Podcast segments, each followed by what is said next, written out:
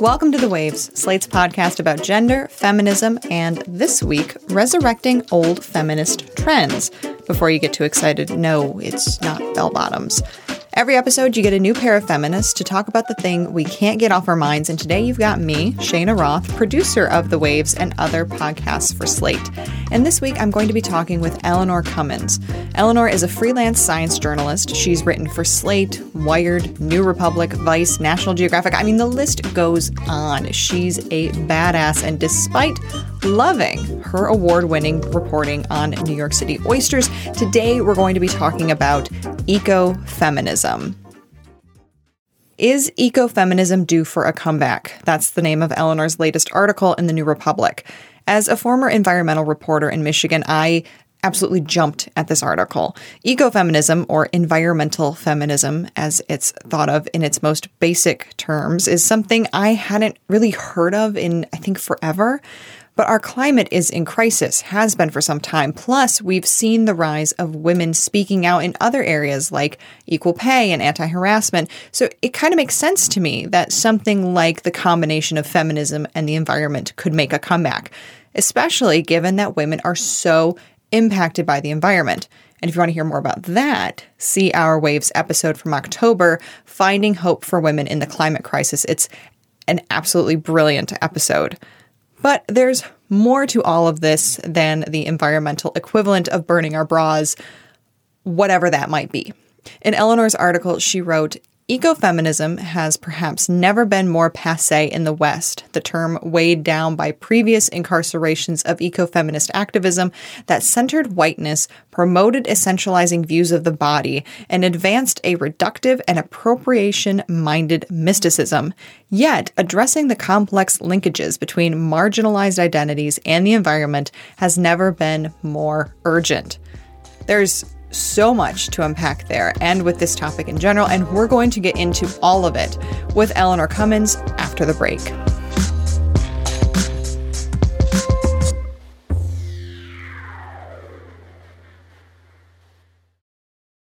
Eleanor Cummins, welcome to the Waves.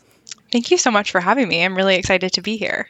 We're excited to have you, and I wanted to start out with the basics.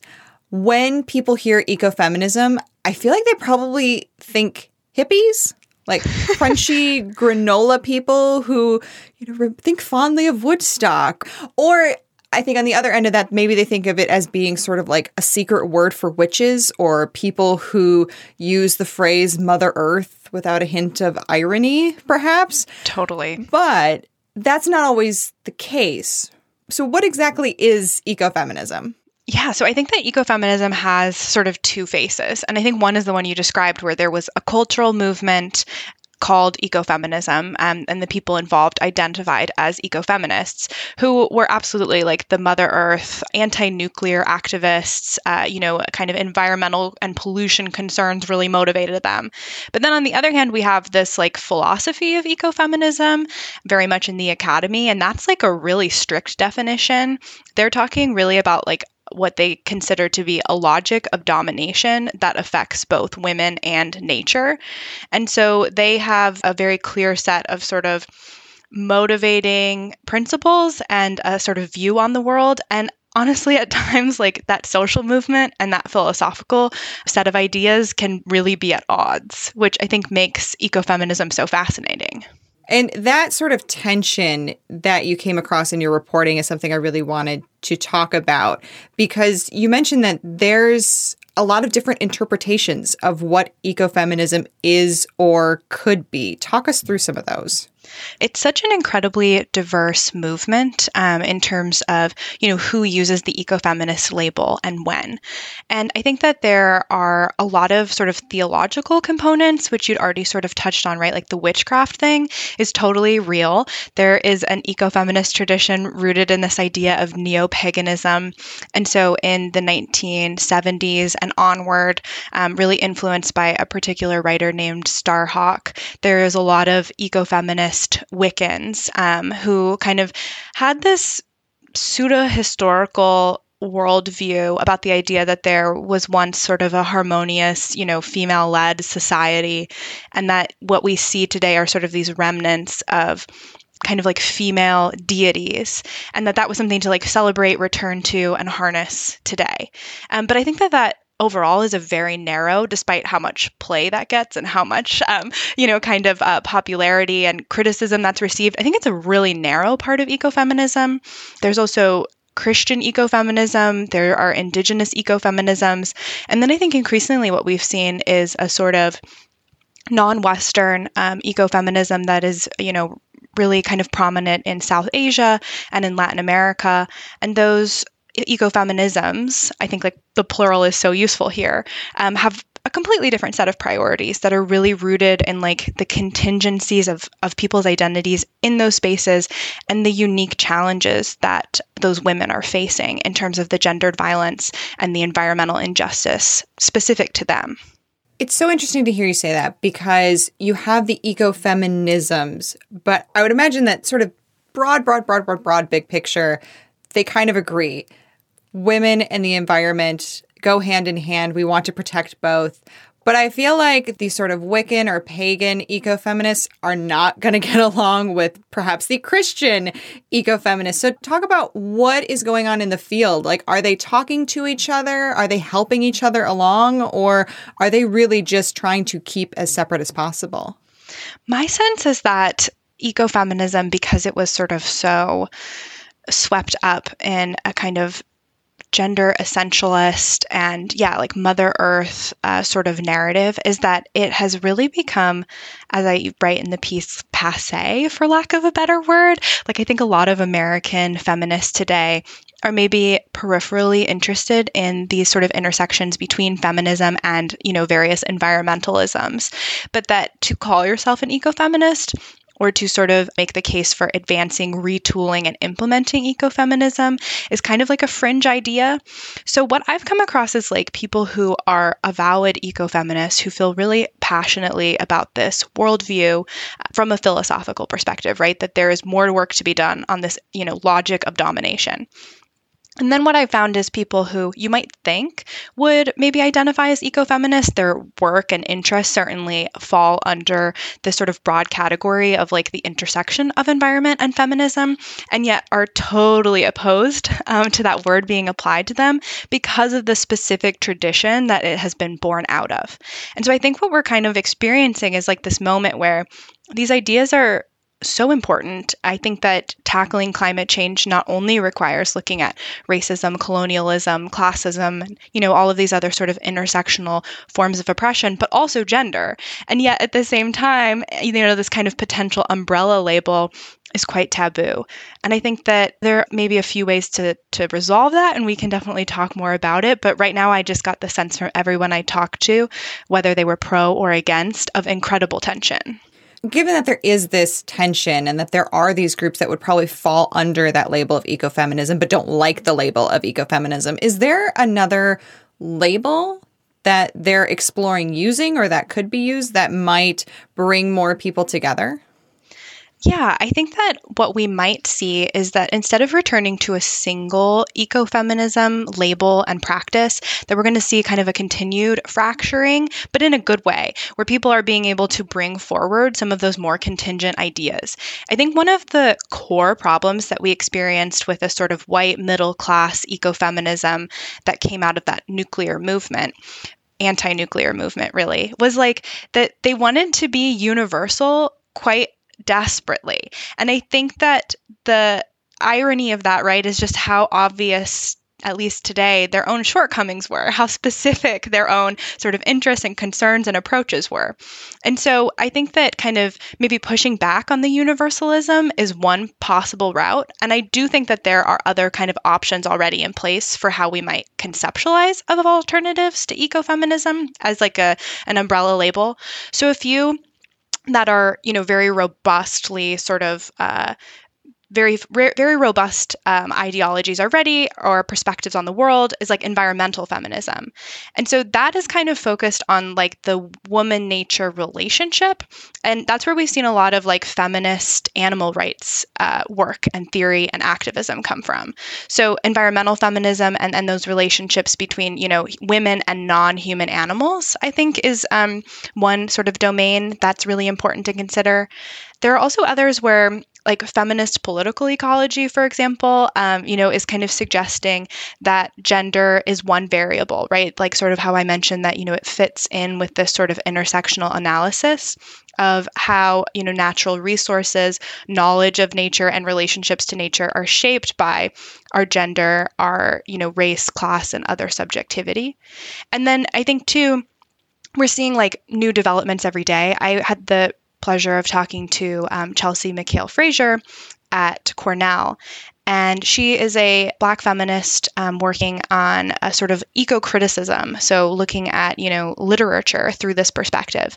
And she wrote an essay in atmos outlining a black feminist ecological thought paradigm and, you know, on the surface, maybe a universalist kind of pushing for an ecofeminist framework might say, well, like, let's bring all of these things under this umbrella. And I do think there's some legitimacy there, but I think also understanding like these individual traditions and goals of all of these kind of environmental feminisms is really important too. Dovetailing off of some of that and getting back a little bit to the history of ecofeminism, it has had I guess you could call it a white woman problem over the years, much like a lot of the different feminist movements, especially in the 70s and 80s with ecofeminism when it was trying to take off. You said in your piece, quote, many American ecofeminists also shared the exclusionary conviction that either a biological status or socialized oppression gave cisgender women a special perspective on the environment. So it, it seemed like this movement wasn't just excluding males, it was also trans exclusion. And I would imagine there was, because it was at least in the West, there was a lot of middle class suburban white women trying to take charge that it was also racially excluding. So I guess talk us through a little bit more about that problem that has sort of been persisting with ecofeminism. Definitely. So it seems to me that these sort of environmental concerns have been really core to feminism as a project from its inception. Like, I think it's there, you know, from the 19th century onward.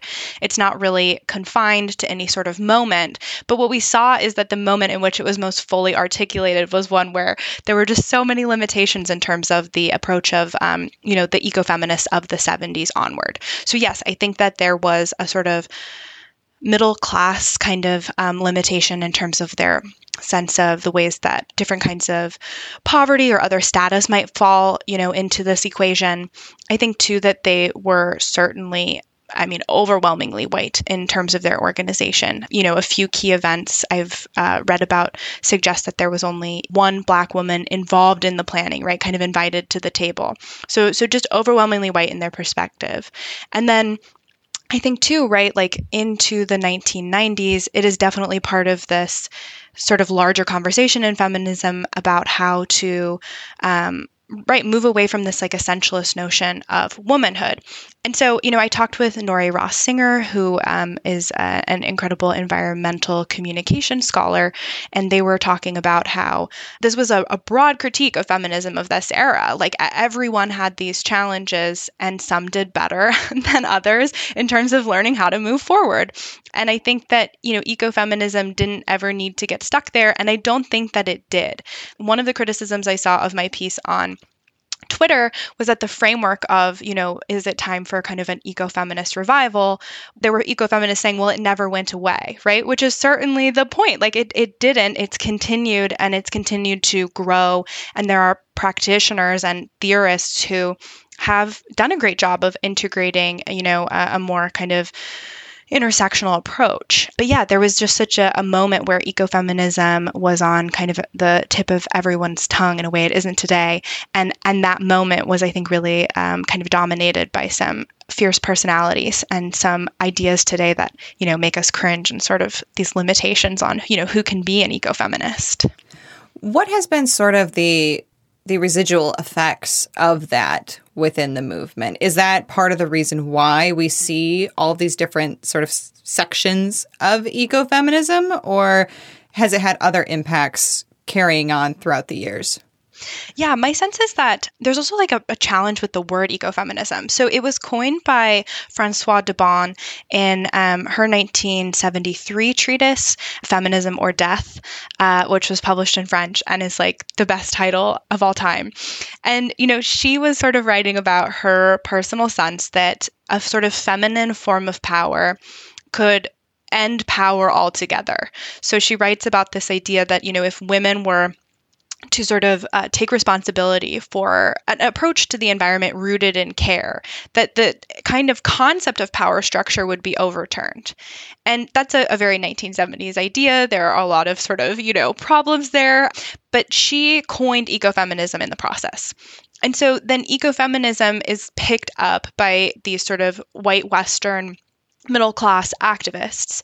And they've applied it and it has been applied in a sort of universal context. So, right now, you see, for example, that one of the most prominent uh, self identified ecofeminists today is the South Asian activist um, Vandana Shiva.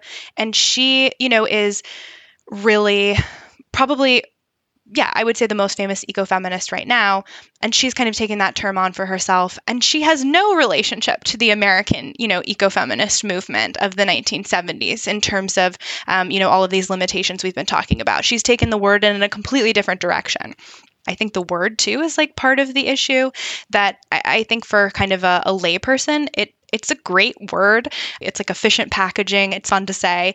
But then, you know, there are all these sort of uh, kind of origin stories behind it, and all of the context it's used in are so contradictory that I think for a lot of people, sort of in the academic world, it has become maybe like too too burdened to be useful. And so I think that's why we're having this conversation of like do we keep pushing forward with this term? Do we let it go and be replaced by other, you know, um, sort of practices?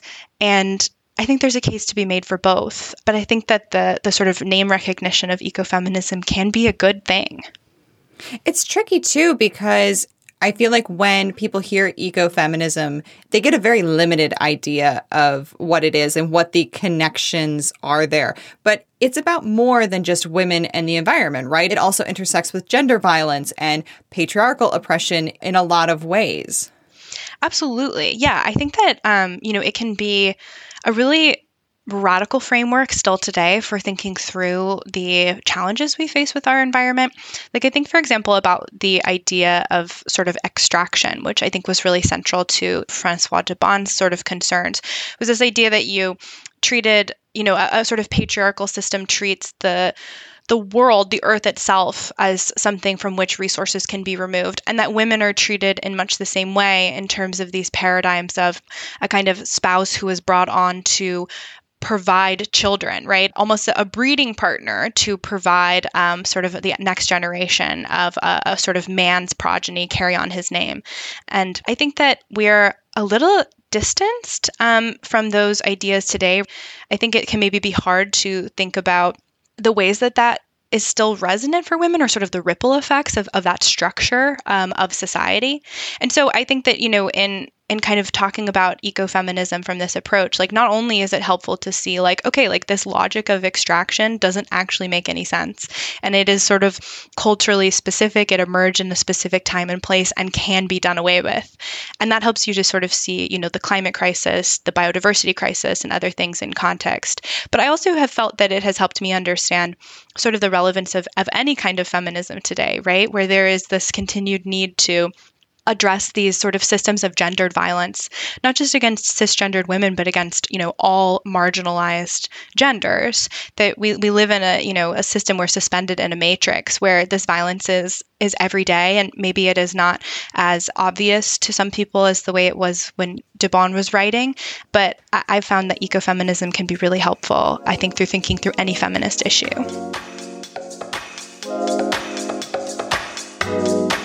We're going to take a break here, but when we come back, we're going to dig into where ecofeminism is going. And if you want to hear more from Eleanor and myself, we'll be saving an extended portion of this interview just for our Slate Plus members. And we're even going to tell you where the term tree hugger came from. You are not going to want to miss it. Eleanor, let's start off with where is ecofeminism thriving today? Are there places where they are able to really have successful outcomes with this type of activism? Yeah, so I think that ecofeminism is um, sort of most relevant right now in terms of how it's being applied and used really popularly in South Asia and especially in Latin America. And so I think, for example, of the sort of women who are protesting the extraction of resources from the Amazon um, as really being incredible examples of uh, you know the kind of ecofeminist potential today for example, in Ecuador, we see a lot of um, you know indigenous Amazonian sort of activism um, where women are coming together and drawing connections between the sort of violence that is experienced by women as a result of these camps that come up right? And the sort of employment of of men in these heavy industries that go in and you know remove trees and, and other resources from the amazon and the exploitation of the amazon itself and of course, like the Amazon is hugely important for all of us. Uh, it's a major, you know, reserve of oxygen, a huge carbon sink, and is being actively depleted, um, you know, by these sort of moneyed interests that that want these materials. And so, on the front lines, like women putting their bodies between, you know, once again, like the Chipko movement, like other movements we've seen throughout sort of uh, an ecofeminist history, putting their bodies between the sort of forest and the the people who don't see it as um, alive and worthy of sort of respect um, in the way that they do. I'm curious about Native uh, Americans and their role. So you mentioned the indigenous women uh, fighting to protect the Amazon. When I was an environmental reporter here in Michigan, there was a lot going on with water because we have the Great Lakes uh, surrounding Michigan. And Native Americans tended to be some of those big front and center activists trying to protect the water. Have we seen a lot of Native American activists embracing ecofeminism? Or are they also sort of part of the West, considering it to be a little passe? I don't have great expertise into um, sort of the, the Native American experience on ecofeminism, but what I will say is that it seems like there is definitely an understanding and a value placed on sort of the, the kind of potential of um, women and two spirit individuals, you know, who are able to really participate in unique ways in the preservation and transfer of environmental knowledge and that that is really you know seen as sort of an essential kind of skill and contribution to the community. And i think that you know in the us um, native uh, americans in terms of like the challenges that they're facing are have always been you know very sort of um, intersectional and, and drawing these connections between what we see in terms of you know genocide colonization um, you know the the sort of continued violence against indigenous women um, as as interlinked and part of a system. And i think that that is sort of the the way that ecofeminism you know more generally has been moving towards is this idea that these that these component parts um, actually build up a bigger whole. And so i think in some ways um, you know there's uh, great potential there and some i think definitely do identify as ecofeminist but i think similarly it's just not um, that popular of a of a paradigm or or necessarily like a, an identity that needs to be taken on in order to do that work. So we've seen over the last few years a sort of I would argue a resurgence of feminism and people embracing feminism broadly. We've seen the Me Too movement happening. We've seen, uh, you know, more people speaking out against harassment and fighting for equal pay. Is ecofeminism on track to have its own sort of resurgence, particularly in the West? I think definitely it is a possibility, and one that I do hope to see. I think that the idea of ecofeminisms is a really useful paradigm to just say that there is, you know, so much different and distinct work going on here, but this importance of protecting environments and protecting you know people of all genders is linked um, i think that that has you know incredible power and is something that needs to continue to be sort of you know decolonized, updated, retooled, repackaged um, as we move forward. I think that one of the problems with Western ecofeminism has really been in this idea of appropriating uh, you know, anti-colonial strategies into a colonial framework, right? So this idea of trying to take evidence um, from around the world and fit it into an eco-feminist paradigm, being inherently sort of you know problematic and reductive. And so, like I was saying, that that universal kind of desire of ecofeminists to have articulated something that you know stretches across time and place, I think is, is sort of one of the underlying issues here that has to be resolved. Um, um, as people, you know, kind of continue to move forward. For example, I was thinking today about how the ecofeminists of the 1970s, you know, who were white middle class women, were explicitly appropriating what they thought were indigenous customs and belief systems. And they were often extremely wrong um, in the details, but also the entire premise, right, is one that we should be suspect of, of the idea that you can draw from other people's experiences evidence for the idea that you want to sort of advance in the world. So I think that, you know, in many ways, ecofeminism has potential in sort of how we talk about these problems and how we organize around them. But that one of the biggest things that has to happen is that people who are interested in ecofeminism have to open themselves up to and give power to, you know, non-white and non-cisgendered and you know other sort of marginalized identities and their perspectives and as they actually exist in the world. That leads into my next question which is that marginalized communities not just in feminism but in all different types of isms tend to get forgotten about and tend to not have their needs met is there an effort going on within sort of this resurgence of ecofeminism or ecofeminisms that we're seeing that is particularly addressing and focused on ensuring that marginalized communities' needs are met? So I think that the the sort of question of how um, you know kind of marginalized concerns are are channeled through ecofeminism is one that remains like so much about ecofeminism unresolved. But recently I was reading um, a great article by Andrea Sempertegui about indigenous women's activism in the Ecuadorian Amazon, and the way that she sort of describes and characterizes the potential here is that there is a kind of quote unquote partial connection here between the sort of you know indigenous um, ecofeminisms of latin america and the sort of you know ecofeminism of the academy and her sort of argument is that you know, this can be utilized for allyship so that the women of the Amazon and people who identify as ecofeminists globally are able to become essentially like mutually supportive of each other.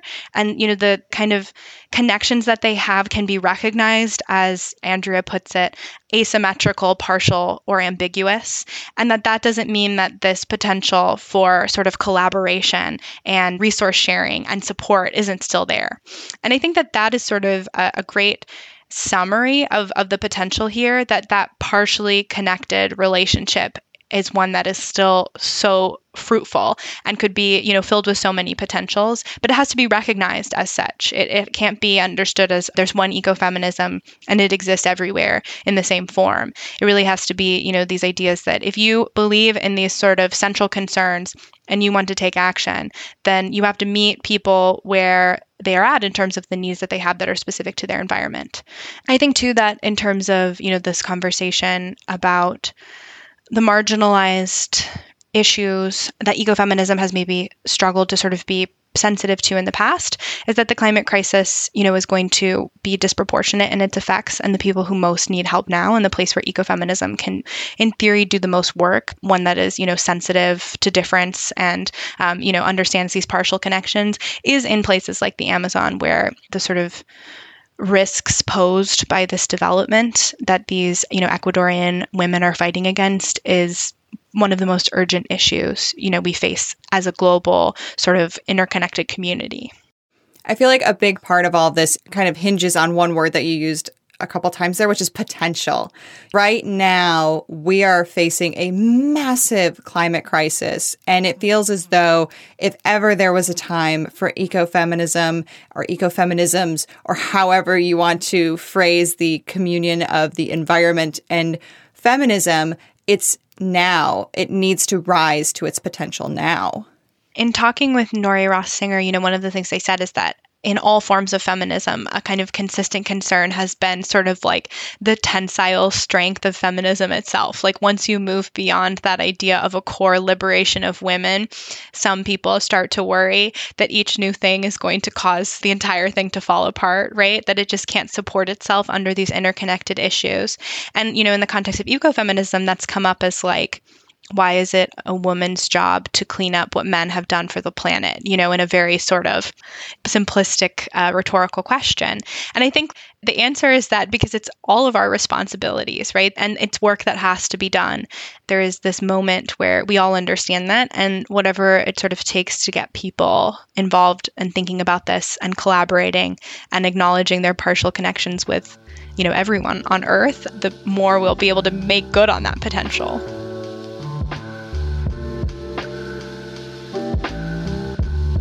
Before we head out, we want to give some recommendations. Eleanor, what are you loving right now? What's making you happy?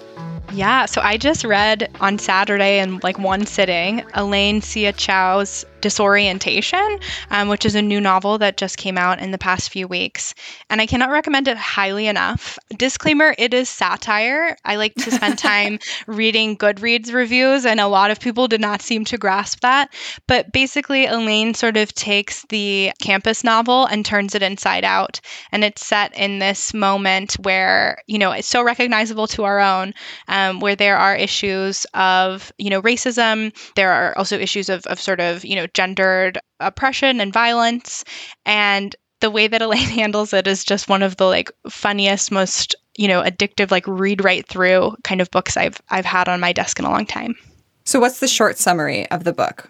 Okay, so short summary of the book is that our protagonist is working on a PhD she doesn't want, um, and she doesn't know how she got here. It's year seven; her funding is about to run out, um, and she just can't write this dissertation. She hates it too much. And in the process of trying to distract herself slash get herself to finally put some words on the page, she discovers that the subject of her dissertation is not who she thought he was. And that starts to unravel the entire campus community. It has very far-reaching um, implications for for everyone at this, you know, small liberal arts college probably you know in the northeast and so yeah it's uh it's really chaotic and fun and also just extremely sharp and wise and humane in the end in terms of its treatment of these complicated characters. this sounds fantastic. As someone who also went to a small liberal arts college, I'm very excited to dig into this. I feel like we're on the same wavelength because my recommendation is also a sort of humorous, poignant, kind of satire book it's called Anxious People by Fredrik Backman. And it came out probably a little while ago, but for Valentine's Day this past year, my husband and I both were like, let's each get each other a book. We both had good success. His book for me was much more successful than my book for him, but Anxious People is just an amazing book that you think is going to be about one thing and ends up being about so much more. To not spoil anything, the sort of general pitch is that a bunch of people who the author calls idiots end up at an open house on New Year's Eve and a burglar comes in and it turns into a hostage oh situation. Oh and so that's what hooked me. I'm like, ooh, I love a hostage situation. I love a comedy that somehow is hostagey. But it's so much more than that. I laughed, I cried. It's so, so, so good. So I, I highly recommend Anxious People. Wow, I can't wait. I'm going to literally order a copy now. That sounds amazing. Okay, good. All right, you order a copy of mine, I'll order a copy of yours, Perfect. and then we'll meet back together later. Book swap.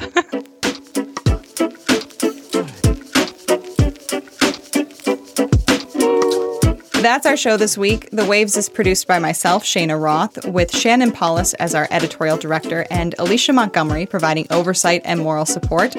Please be sure to subscribe, rate, and review wherever you get your podcasts. Also, we would love to hear from you. Email us at thewaves at slate.com. Drop us a note, tell us how we're doing, or just to say hi. The Waves will be back next week. Different hosts, different topic, same time and place.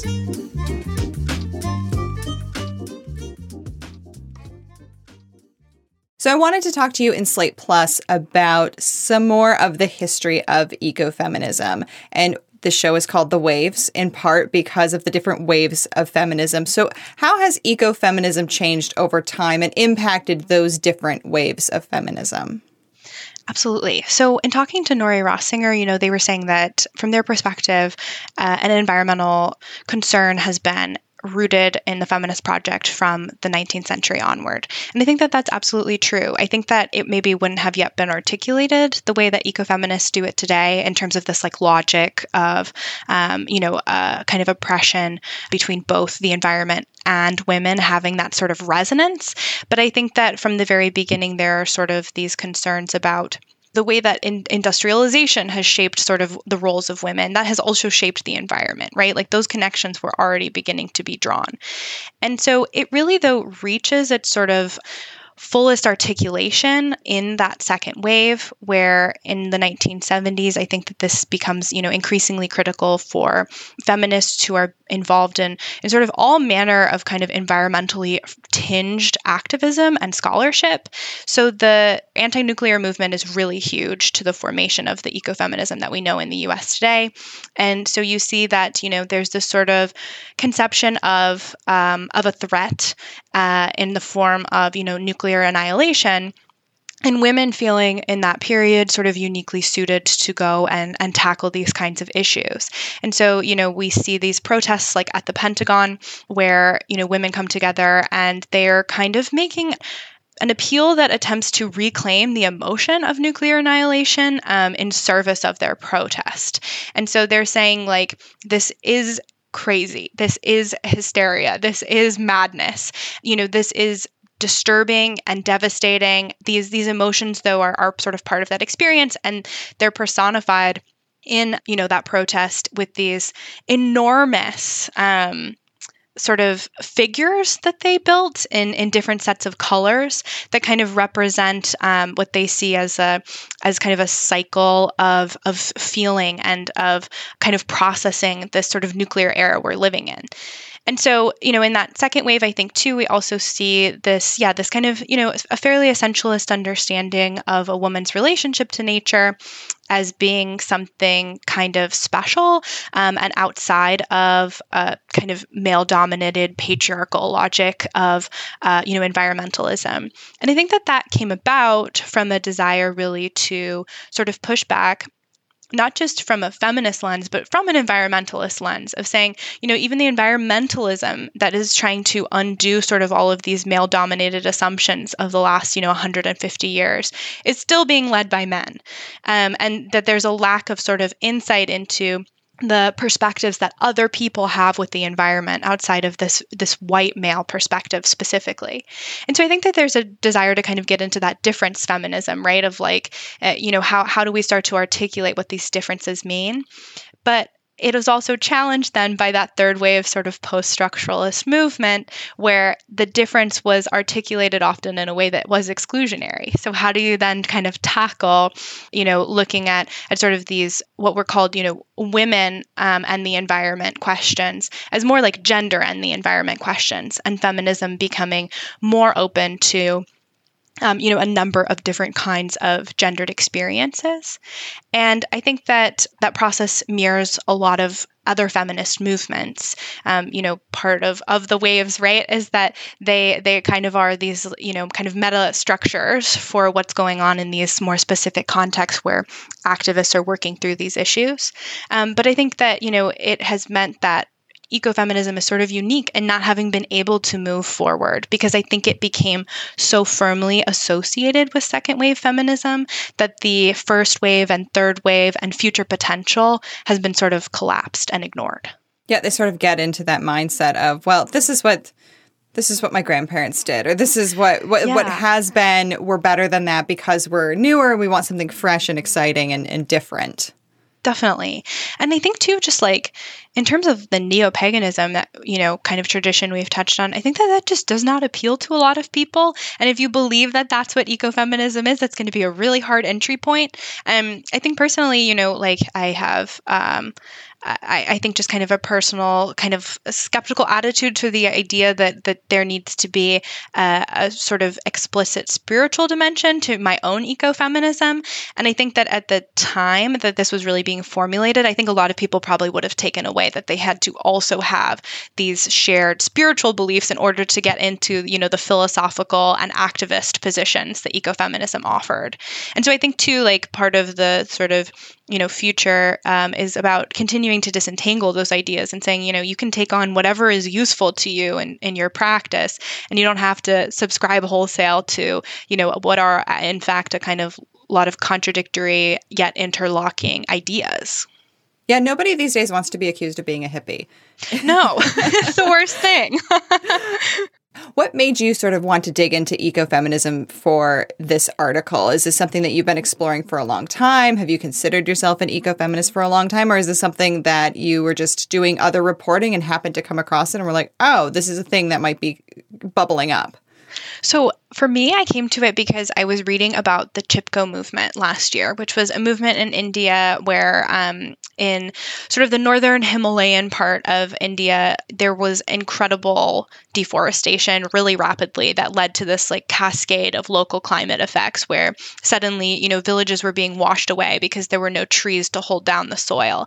And it was devastating. And what happened was that women inspired uh, you know, in part by sort of Gandhi's, uh, you know, principles and, and sort of philosophy, began to organize and they called themselves Chipko, which means um, hug. And that's where we get the word tree hugger from because they were literally hugging trees.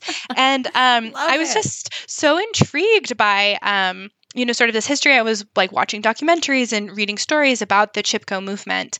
So, what I found through that was that, um, you know, some Western ecofeminists have labeled the Chipko movement ecofeminism. And then at the same time, some of the Chipko movement members have come and I self identified as ecofeminism um, in the decades since.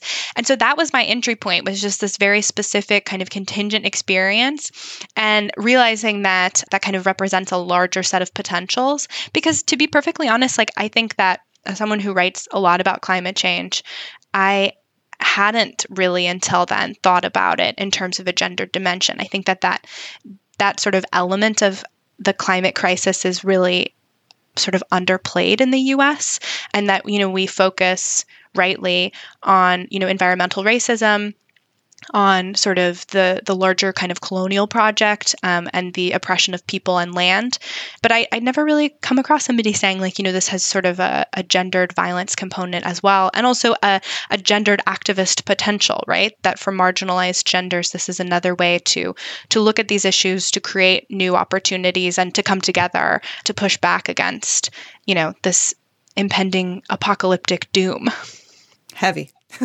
heavy. I was trying to think of like how to respond. That's a heavy way to end a Slate Plus segment. Well, I mean, I guess I would just say too that like, I okay. Then so the reason that I, I guess I felt the reason that I guess I felt sort of optimistic too was that the the Chipko movement was in many ways successful and it had like long lasting repercussions. The reason that you know ecofeminism is still so entrenched in South Asia is because this movement was successful in bringing people together, in popularizing an issue, and giving a framework to um, you know, the sort of spectators at home and abroad about how these ideas fit together. And so I think that I really appreciate the sort of analysis that ecofeminism also provides in terms of thinking through these connections. And I think the more connections you can draw, right, the more people you can bring in and the more people you have, you know, as I wrote in the story, to build new worlds with. Like we need everyone on board. Um, and I think that ecofeminism, or, you know, more broadly, these sort of environmental and feminist traditions can do a much better job of, of sort of helping in that process and giving people new ways to to think about the problems we face. That's a nicer note to leave our Slate Plus listeners with. you got it.